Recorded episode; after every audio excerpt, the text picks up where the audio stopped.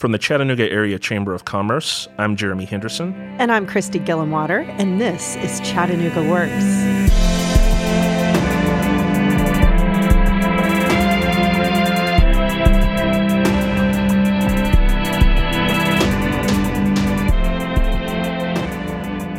When we talk about talent development and jobs, we often overlook an entire group of people ex offenders, people who have served time and are attempting to re enter the workforce with a criminal record. Nationwide, about 30% of the population falls into this category. Applied to Chattanooga and the surrounding area, that number would come to around 100,000 people. It's 100,000 people who historically have trouble finding and keeping a job. And this problem disproportionately affects low income areas, where unemployment rates are higher across the board. Our first guest today is going to help us understand this issue and how it should fit into our broader thinking around talent development. Welcome, CPD Sergeant Josh May. Thank you. Thank you for being here. Thanks for having me. So, why don't you tell us a little bit about yourself and your history with the CPD? Yeah, um, so uh, I'm a 17 year uh, veteran of the department. Um, been in Chattanooga since 1995. Uh, came here to college, never left, love the city. Um, mm-hmm. Got on, it's my first real job. So, mm-hmm. my mom told me to quit begging for money. Um, so, I had to get a real job with a criminal justice degree. Only so much you could do. so, uh, uh, started working here. Uh, my experience goes patrol out in Highland Park, East Lake. Mm-hmm. Um, I was a field training officer. Uh, joined the gang unit in uh, 2009, or worked there until 2014.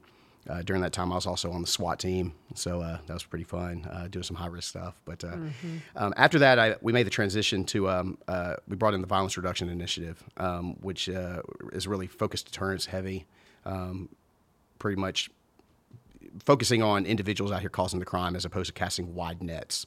Um, I took that program over in uh, 2015. Um, I was the focus deterrence coordinator uh, until 2018 when um, I became the sergeant over our newly uh, tasked uh, gang, ta- um, excuse me, gun team that uh, does ballistic uh, comparisons and once again focuses on guys who are out here causing the crime, especially shooting firearms. How did you become involved with reentry? Well, um, part of our violence reduction initiative, it's there's a lot of different prongs to, I guess, solving the issues of violence within the city. Um, there's what I what I term the prevention, intervention, and then enforcement prongs. Prevention is our key. We want to prevent kids from joining these organizations that make them, you know, almost lead them towards bad areas. The intervention is where reentry really comes into because a lot of these guys make decisions at early ages, guys and, and, and females as well. So let's not leave the females out because uh, they're definitely a part of this situation. Um, the intervention comes in where they've made poor decisions, but they don't need to be chastised for the rest of their lives uh, for these decisions they may make at an early age. Um, so I got with um, we get with uh, Troy Rogers, who runs the um, he's our public safety director. Um, we work with a lot of outreach groups, a lot of um, different employers. Uh, we have job fairs um, and uh, stuff like that to you know give these individuals an option. That that's the key is the option. You're only going to know you're only going to go where your options are.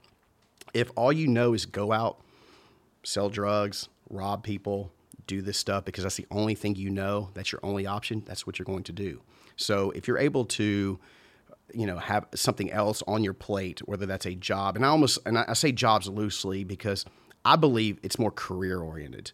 Um, you know a lot of these guys i deal with on a day-to-day basis are some of the smartest people you'll ever meet. It, it is it is astronomically i mean they are they are just so crazy smart. I mean they live a lifestyle of you know running from the police for you know what they're doing, but they've also got other enemies out here on the streets that they may have done wrong before. So um, their mentality a lot of times are is, is is really really high.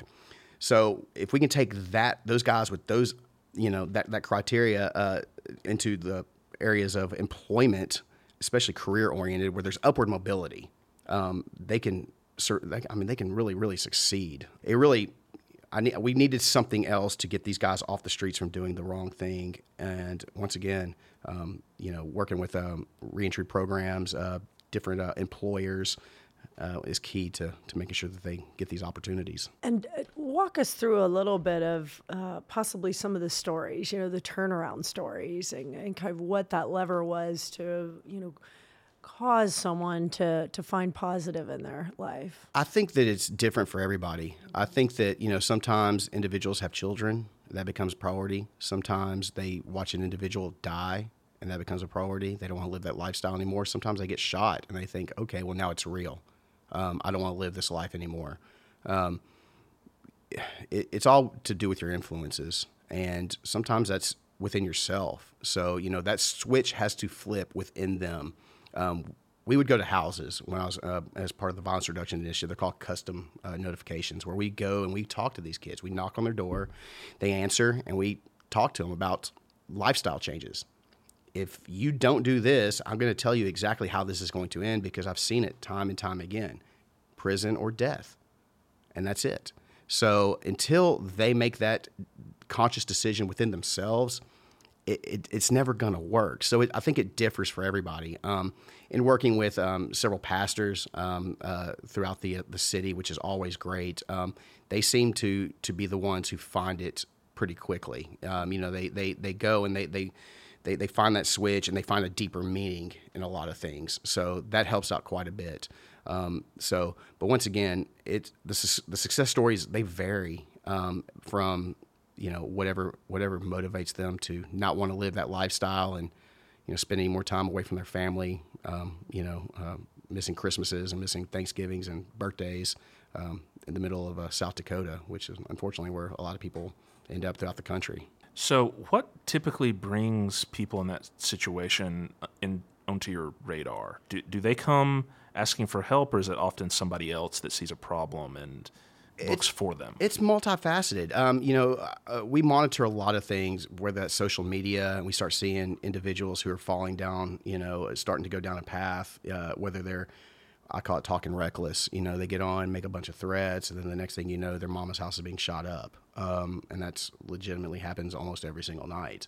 Um, we work with um, the SROs as well as a lot of the schools here, uh, high schools, and the, um, the teachers and the, and the staff. So when we start seeing people start we don't want to catch them when they're trying to fall off that cliff. That's they're, they're gone by then. When they when they fall off that cliff, they're gone. We want to see when they start making that little dip, when they start the the attitudes change or the uh, the friends change. We want to get in there and once again the intervention step or the prevention step, make sure that they don't fall off that cliff.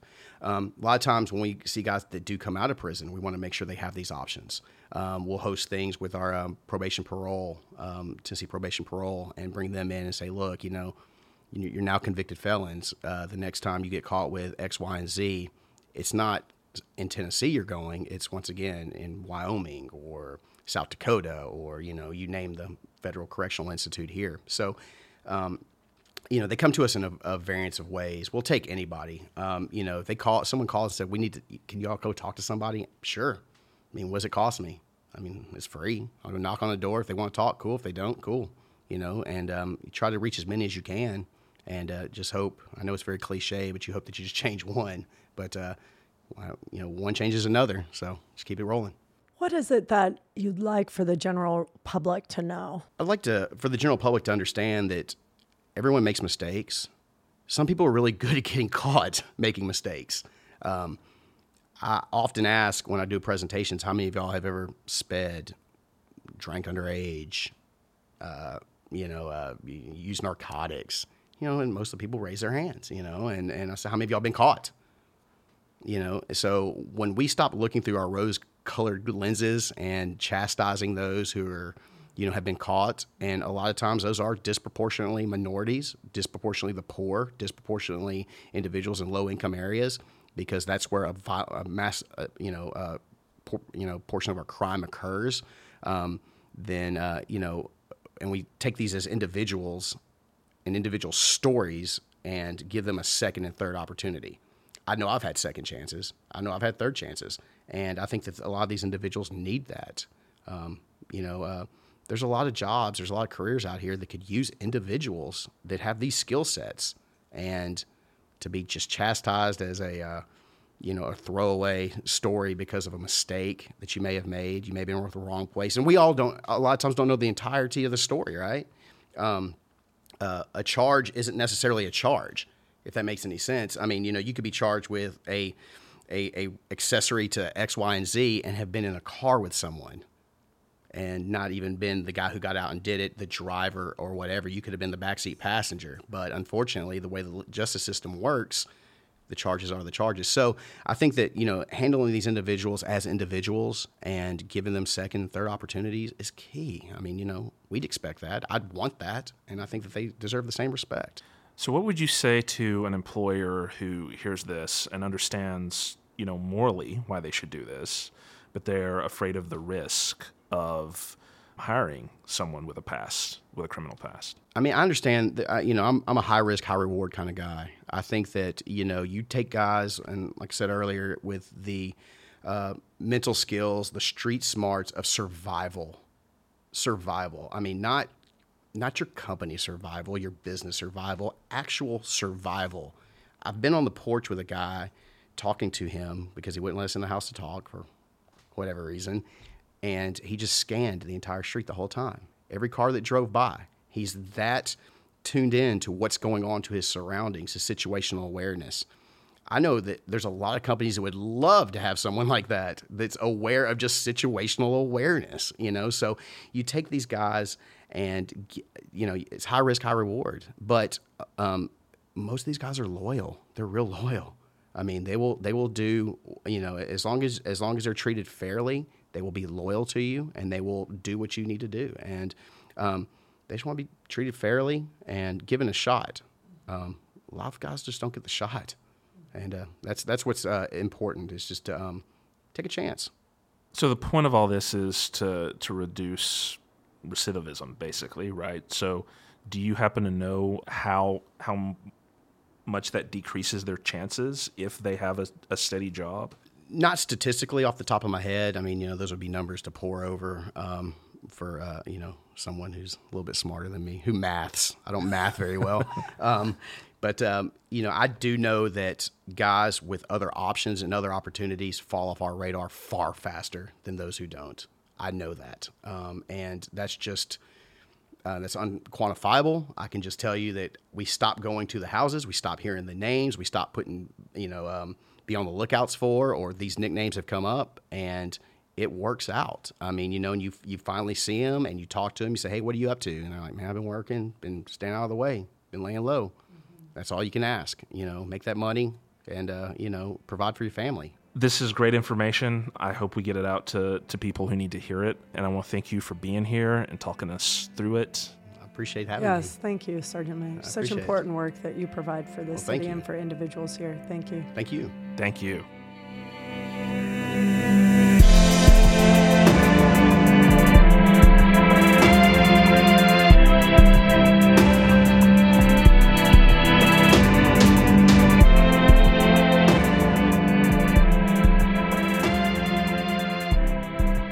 Ex offenders, navigating the job market with a criminal record while acclimating to life on the outside is like walking a tightrope.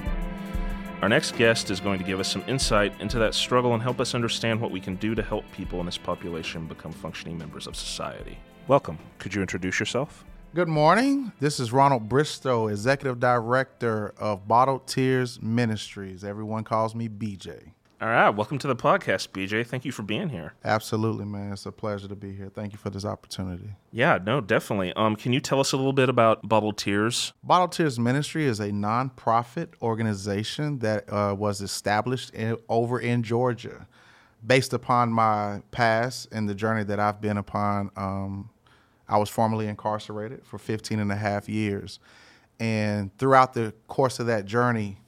Uh, many people come and tell you that there's all these resources and all this help that's made available to you. And then when you come out, you can't find it. And so Bottled Tears Ministries was established to be the place where people can actually find the help that they're looking for to restart their lives over. Um, we help out families, men, women, children, um, who have been impacted by incarceration or addiction, but we're not limited just to them anybody who's looking for help, we're available to them. Great. It's great, important, important work for sure. So you mentioned you, you got involved in this in this line of work because of your own uh, experience uh, trying to navigate those those waters. Could you speak a little bit about why this is why it's important to help people in that situation sort of become part of society again? Absolutely you have to think about if you take a person's life and you look back and say, what all has taken place in your life in the last year. And then after all that that in with everything that took place in that year, imagine somebody who was not present for that time. It's like they were removed from a space of time and then incorporated back into another space of time, but they missed that whole year. Now you compile that to three, four, five, six, like me, 15 and a half years. In two, I left in 2001. I came home in 2016. So imagine how much technology, imagine how much uh, even finding a job, the process of finding a job. Nobody does paper applications anymore. And so if you don't even have the basic computer skills, you can't even apply for a job. And so when you turn around and you're released from prison with a $25 check and they say make it, how, how can you make it? Then they say get a job. How can you get a job when you're holding my past against me? I've served my time. I've, I've come out and I'm trying to live right. I'm trying to do right but every door that I am presented with is slammed in my face because of a past mistake. So it's like I'm still being imprisoned, even though you've given me my freedom. So it's important for people to get involved who are definitely people who are in position to uh, offer jobs, people who are in position to offer housing, transportation. You'll be surprised what a, a, a bag of soap, toiletries, toothbrush, toothpaste, a brag, a washcloth, just to start somebody off. You'll be surprised how far that goes with a person. Uh, not having a place to lay your head, all these things compile upon stress.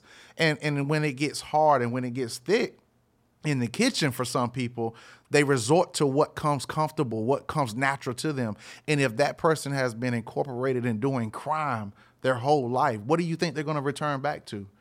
if, if there's nobody here to say, listen, man, I got you. I'm gonna hold your hand. I'm gonna walk you through this process with you.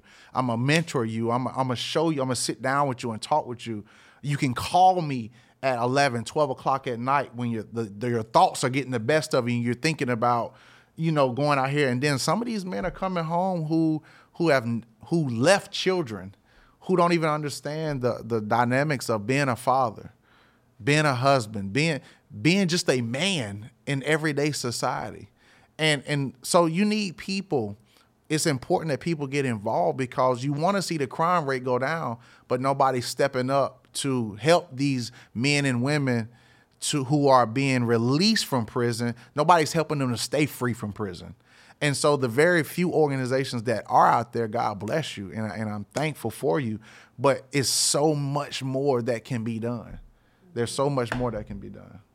So BJ, if someone wanted to reach out and get in touch with you guys, what do they how do they do that? Or a listener, you know, directly or, or a listener knows someone who could use your services, how do they reach out? Um, we are connected to um, Georgia Community Supervision. Um, we're connected to the drug court. Um, you can get my name, my number, which is 706 394 6978. You can call me directly. Um, we will sit down and I'll come to you. I, I will come to you if you can't get to me. I will come and sit down and talk with you and figure out how can I help you. And if I can't help you, I'm going to connect you to somebody that can help you.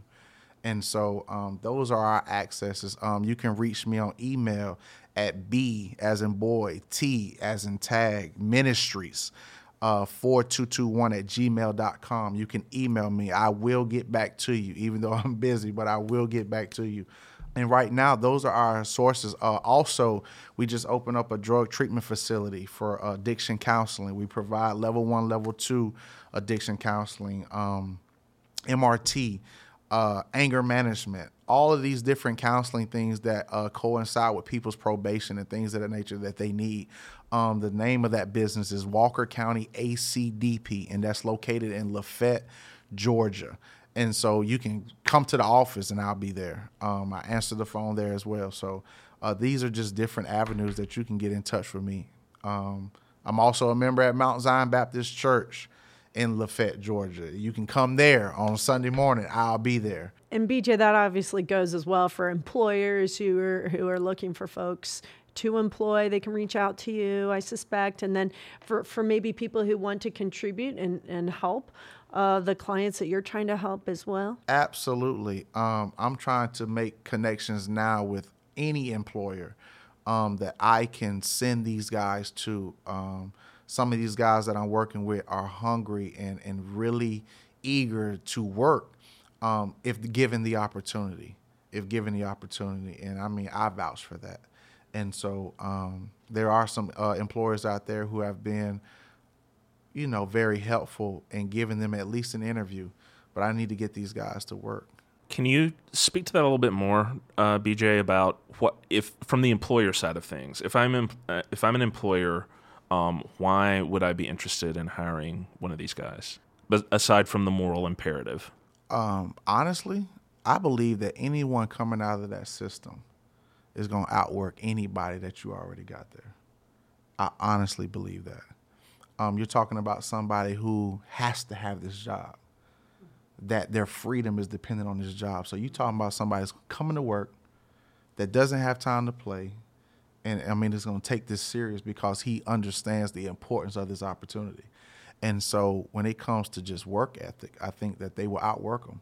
Um, then, too, there are actually a lot of benefits for employers who give convicted felons an opportunity from tax credits to um, in the event that uh, something happens on the job as far as uh, if one of these so-called ex uh, felons turns around and he steals one of their property the government has put things in place to replace that up to $2500 and so there are benefits in all actuality you can't lose it's a it's a win-win situation for both ends. You take a chance and you're helping somebody, and if it doesn't work out, you're compensated for even trying.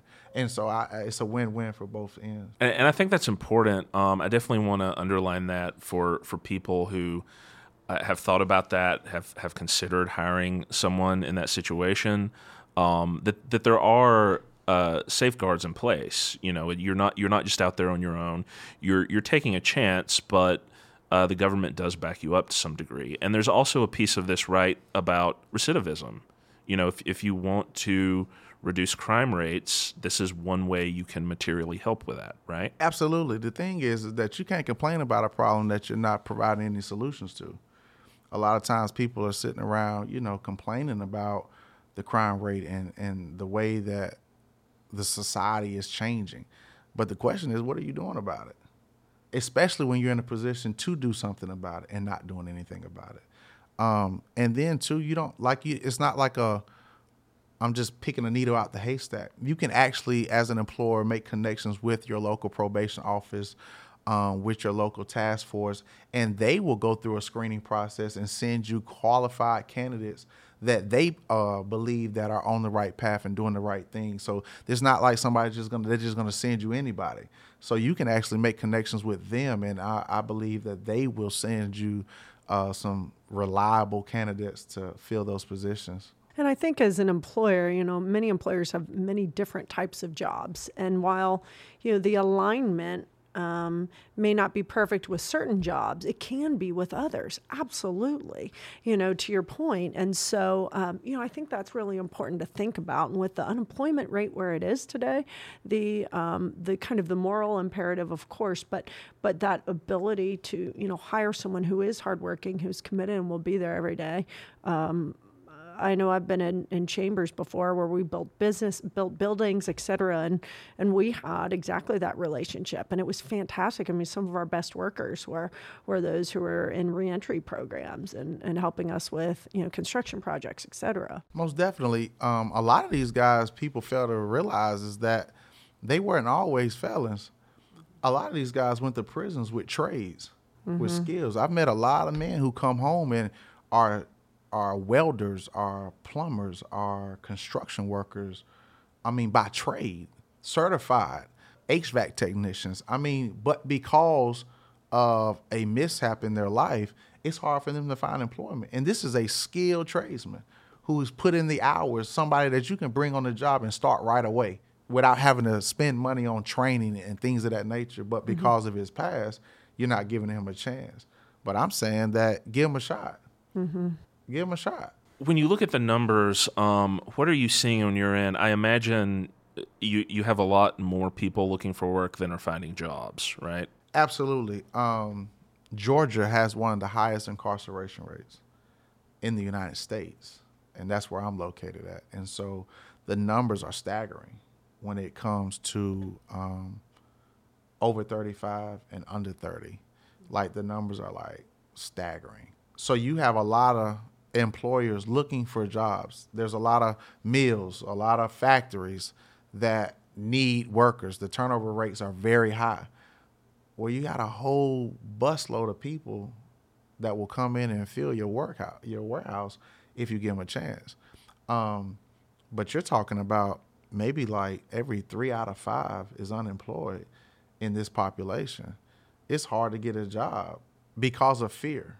That that's pretty much the root cause of fear. They a lot of people, if they're already in a vulnerable situation as far as finances and and trying to keep their business thriving, it's a gamble, so to speak, when you hire this individual who is, you know, coming off substance abuse or coming out of prison. It's a gamble. Sure. It, it, it's a gamble. So I, I, in some regards, I do understand. If I'm already in a vulnerable business, I'm already kind of struggling as a business. Can I or can I not take this chance on this individual? And it, I mean, it's 50 50. You don't know really how this situation is going to turn out. But you'll never know if you don't take the chance. A lot of people who have become successful entrepreneurs took a chance. All I'm saying is, I mean, your next breakthrough for your business could very well be tied into opening the doors to this population. We'll never know until somebody takes that chance.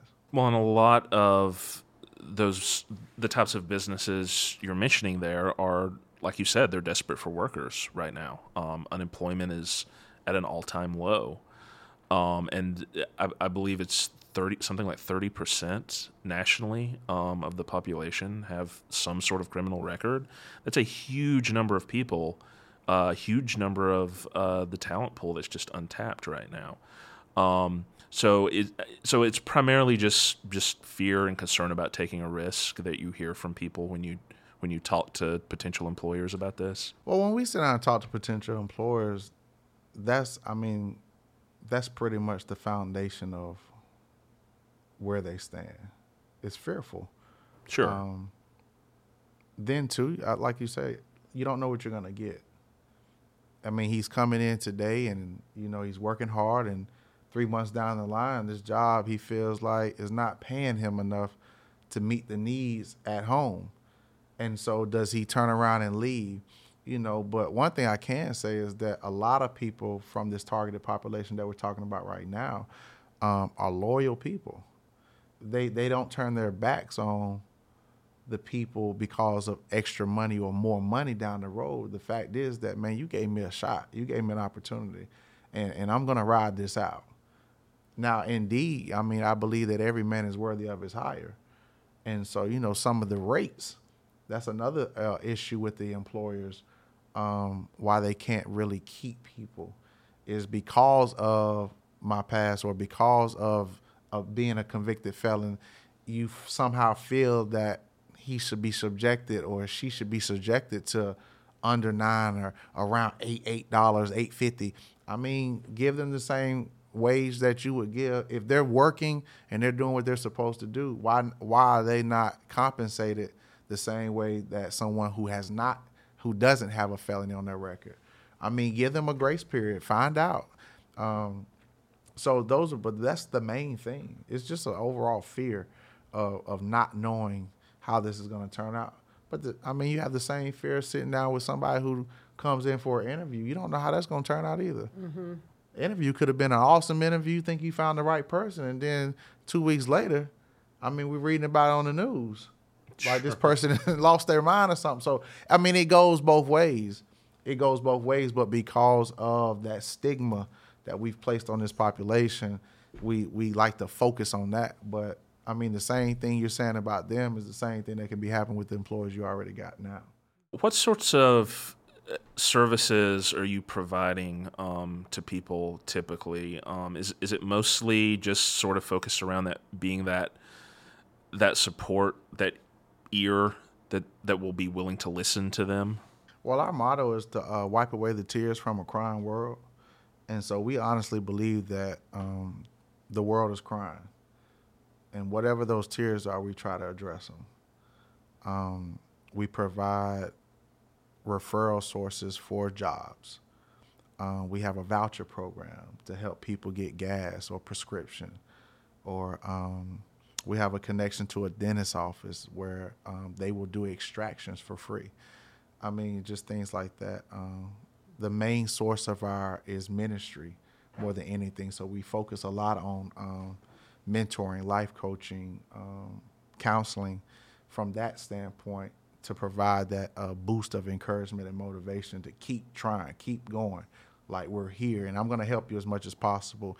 Um, we just launched this housing program that will allow guys who have um, coming home, and hopefully soon we'll have something in place for the women. But right now we have a house for men who are uh, leaving um, out of substance abuse or coming home from incarceration, and this place provides them an opportunity to go to work, to work, get counseling, meet all the requirements for probation for a six month period, and help you save some money so that at the end of the six months, hopefully we can house you on your own. We have you in a position where you can kind of stand on your own.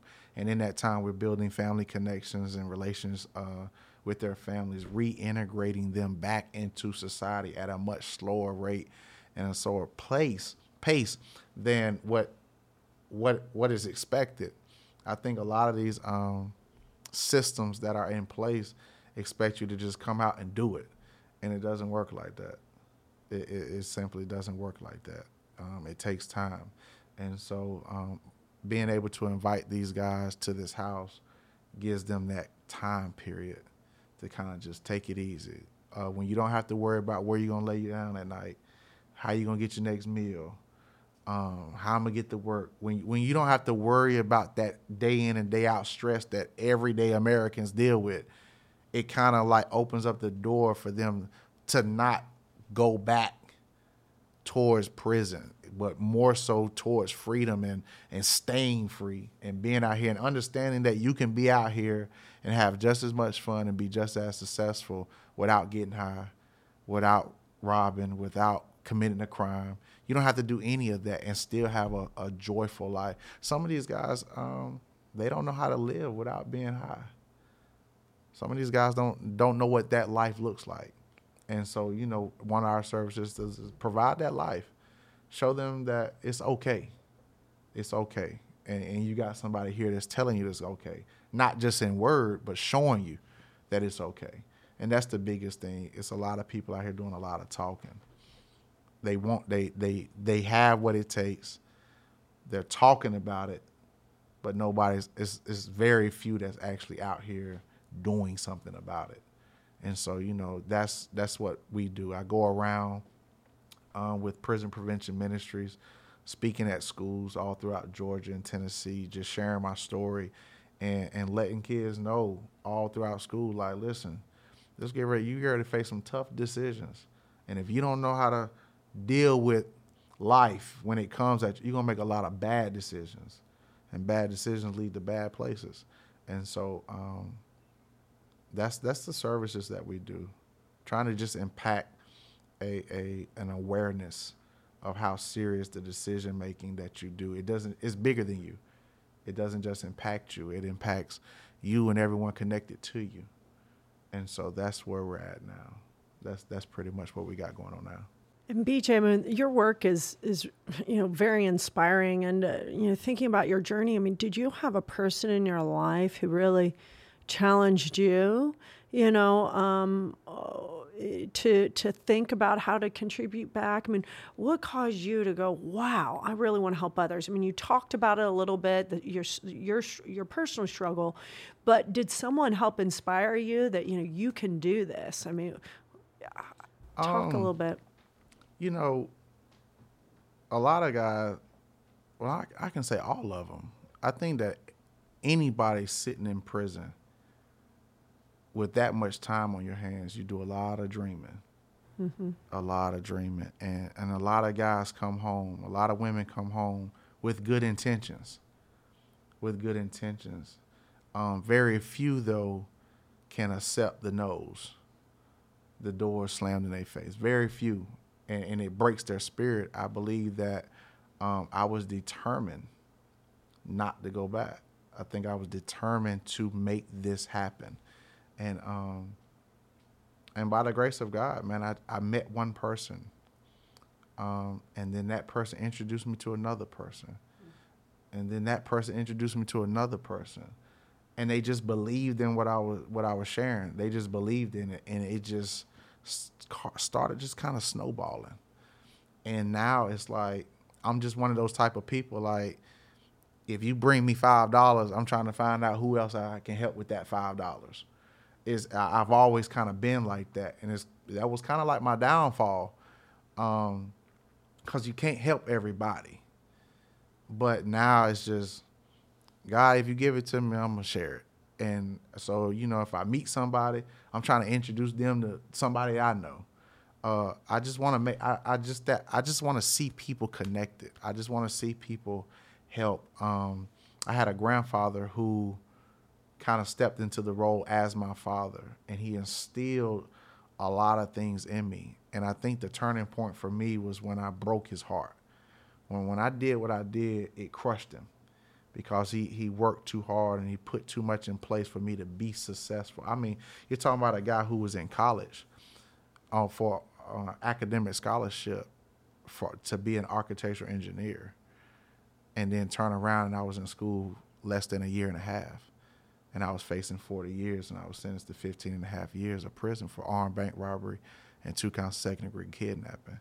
The worst feeling in the world was not even getting caught and, and locked up. The worst feeling was standing in the courtroom and, and hearing my grandfather try to plead with the judge to to to show me mercy. And it was nothing that he can do. And the last thing that he told me, you know, as I was walking out that courtroom, he said, Be a man. Don't never stop trying to be a man. Be a man. And, you know, it took me a couple years during that incarceration to really understood kind of understand what he was what he meant by that. Because, you know, I thought I was a man. And um, he passed away while I was incarcerated, and that kind of crushed me. I, I, I, always had that that vision in my mind that I was going to come home and show him, prove to him that I could be the man he was raising me to be, mm-hmm. and he wasn't here when I got here. Mm-hmm. And so now part of that driving force is just I refuse to let him down.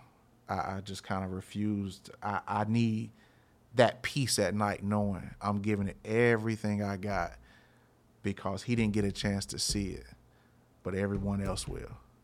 And so that's kind of that's what did it for me. That's you know when you got I think everybody needs that spark of motivation or, mm-hmm. or inspiration that drives them. And some people lose it. Hard times, hard life, hard roads, they they have a way of destroying people's inspiration. Mm-hmm. And so, you know, bottled tears is to is that inspiration. We want to spark that again. We want to light that fire again. Um, but yeah, that's what did it for me, my grandfather. It's an incredible story and really yes, remarkable, honestly. It, you know, so mm-hmm. many people struggle to turn their lives around, but you not only did that, but then decided to go help others mm-hmm. do the same thing. So just really, truly inspirational. Mm-hmm. You guys have a website? No. Um, we're not really big on social media. Mm-hmm. Um, cause we don't do it for the publicity. We don't do it for the, you know, it's kind of like we pray and somebody shares it with somebody else. Mm-hmm. Okay. We know that that person is for is meant to come in.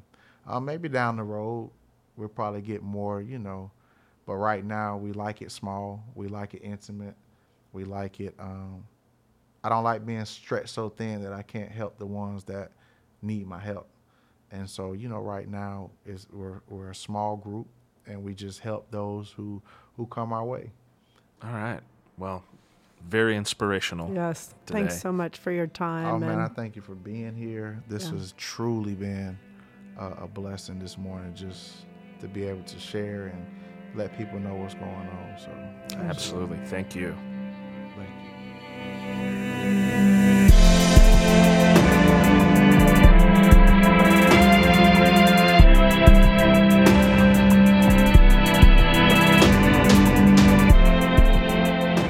Going to do it for us today. Be sure to come back next week when we'll have a special episode for you. My producer Eric and I went around Startup Week talking to people. We're going to give you a little bit of a taste of what happened there. Chattanooga Works is a production of the Chattanooga Area Chamber of Commerce. It's hosted by me, Jeremy Henderson, and Christy Gillenwater. Production and music by Eric Lissica. Our executive producer is Sybil Topol, with editorial assistance from Amanda Ellis. Thank you for listening. We'll see you again in two weeks. Until then, work it, Chattanooga.